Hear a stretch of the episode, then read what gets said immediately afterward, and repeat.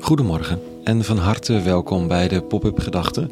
Nog heel even ook Lazarus staat op genoemd. Ik ben Rikke Voorberg en ik schrijf overwegingen om de dag mee te beginnen.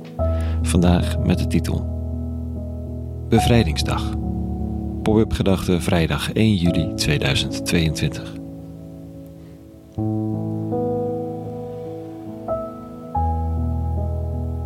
Dat is het vandaag, Bevrijdingsdag. We hebben 5 mei en we hebben 1 juli. Een bevrijdingsdag met een randje.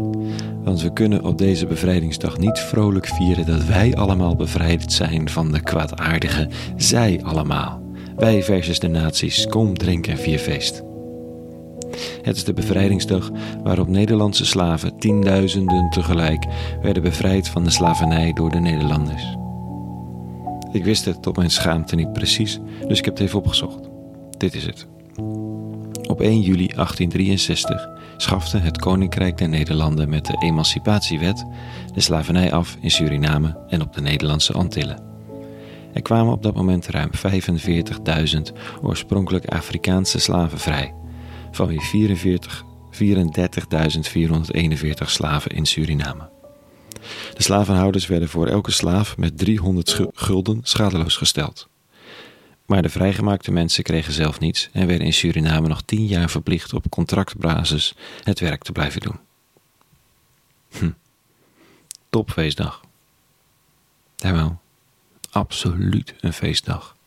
En eentje om te vieren, want onze broeders waren in ketenen gebonden, Ketikoti, en zij zijn bevrijd. Bevrijd van de onderdrukking die andere Nederlanders volkomen normaal, ja zelfs hun goed recht vonden. En als je meer verwant bent met degene die mensen tot slaaf maakte, dan met de tot slaaf gemaakte zelf, vanwege je kleur of afkomst, dan is het ook een feestdag. Want bevrijd worden van je eigen kwaad, waarin je opgesloten zat, is een viering waard. Ook al voelt het anders dan de 5 mei-viering. Christendom heeft niet echt een lekkere track record als het gaat om slavernij. Aan de andere kant waren er ook altijd stemmen die op basis van de Bijbelse teksten zich wel verzetten. In Nederland, Groen van Prinsteren, was de grondlegger van de protestants-christelijke politiek en hij was er een van.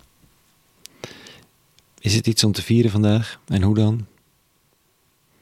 Ik, ja, ik weet alleen niet zo goed hoe, moet ik zeggen. Het is geen onderdeel van mijn systeem nog. En ik besef dat ik wel graag wil dat dit het wordt. Jezus van Nazareth zoekt altijd de pijn op en gaat dan eten en drinken. Met mensen die falen, met mensen die ziek zijn. Jezus viert voortdurend bevrijding. Nu eens van iemand zijn zonde, dan weer van, een, van iets anders. En de leraren van de wet vragen waarom hij niet eet en drinkt met de elite. Met de mensen die leiding geven, die het voor het zeggen hebben, met hen. Hij zegt dan: Niet de gezonden hebben een, ziek, hebben een dokter nodig, maar de zieken. Ga heen en leer wat het zeggen wil. Ik wil liever barmhartigheid dan offers. Ik ben niet gekomen om rechtvaardigen te roepen, maar zondaars. Lezing van de dag uit Matthäus. Nou zou het een beetje straf zijn en absoluut niet het punt om op enige manier degene die Ketikoti vieren te vergelijken met de zondaars in Jezus dagen. Sterker nog, het is precies het tegenovergestelde.